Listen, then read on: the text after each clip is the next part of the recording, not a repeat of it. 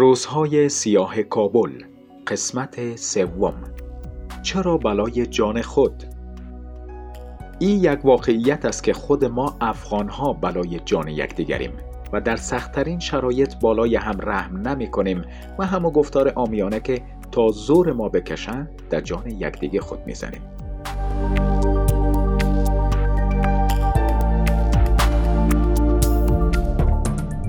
آرایه های عزیز سلام دوباره.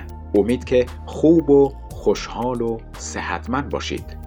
تاهر آریان هستم با سومین قسمت روزهای سیاه کابل که با همکاری رادیو آرا و مجموعه ترجمان افغانستان تهیه شده.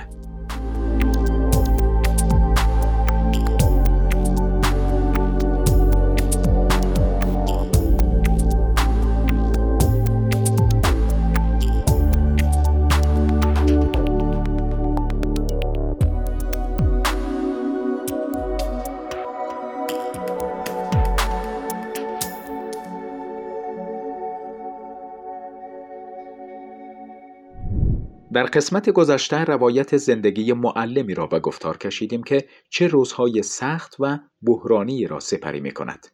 این قسمت روایت نیست ولی ادامه همو بحران است. پس شنونده باشید. روزی که دلار رکورد زد و هر یک دلار تا 125 افغانی به فروش رفت، نرخها یک راست بلند رفت.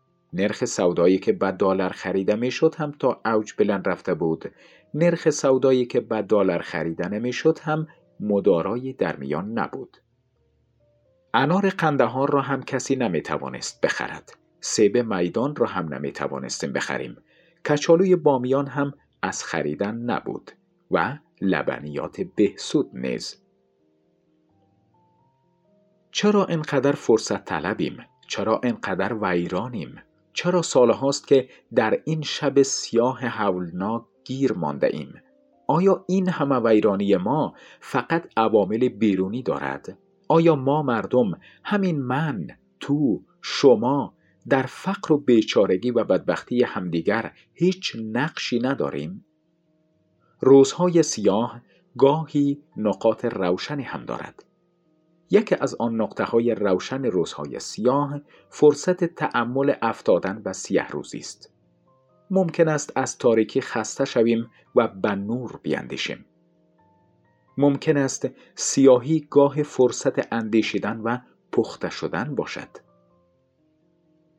آدم از راه تاریکی که می رود خسته شود و به تمام این راهی که پیش رو دارد به تمام آینده اش شک کند و ناگهان بایستد بایستد و تمام پشت سرش را نگاه کند.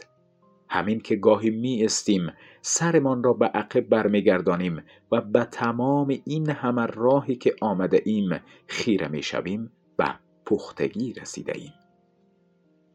میلان کندرا در یکی از بهترین کتابهایش نوشته بود که اگنس که رو به آفتاب این همه دور رفته بود در یک پیش از غروب ناگهان ایستاد شد و به تمام تاریکی پشت سرش به سایه اش نگاه کرد. او به پختگی رسیده بود. یکی از نقاط روشن این روزهای سیاه فهم یکی از مهمترین زیرساختهای بیچارگی جامعه ماست. مسئله تنها جنگ سیاسی نیست. مسئله این است که در تمام سطوح فرهنگی و اجتماعی و اقتصادی دشمن همدیگریم. مهم نیست که وقت همسایهمان هنوز نان خوردن دارد چقدر خوب نمایی و تظاهر و اعلام همکاری می کنیم. مهم این است که در بدروزی ها و نداشتن ها و تلف شدن های او چقدر دخیلیم. از نداشتنهای او از شرمساره های او چقدر لذت می‌بریم. کیف می‌کنیم وقتی می‌بینیم که کسی نان شب ندارد و ما از نرخ بلندی دلار قصه می‌کنیم. اگر از کلیشه های ما مسلمانیم و مسلمان باید با مسلمان کمک کند و این حرفها بگذریم یک نگاه واقع بینانه در همین شب و روزهای فاجعه انسانی می‌تواند ببیند که چه فرهنگ اندیشه و قانونی بر ما حکومت می کند. می‌بیند که دامنه درازی سیاهی تا کجاست. عمق فاجعه تا کجاست. من این روزها شاهد زنده کابلم. صادقانه و واقع بینانه بگویم که ما جامعه نه اجتماع میکروبی ایم همچون میکروبی که قادر نیست بدون زخم زندگی کند. زندگی ما نیز وابسته زخم همدیگر است. سالهاست که در خون هم شناوریم و سالهاست که در زخم هم به خواب می رویم.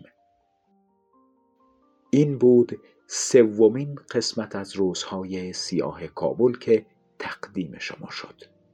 فراموش نکنید که در چهارمین قسمت به سراغ جهنمی به نام کابل می رویم. جایی که همه چیز می سوزد.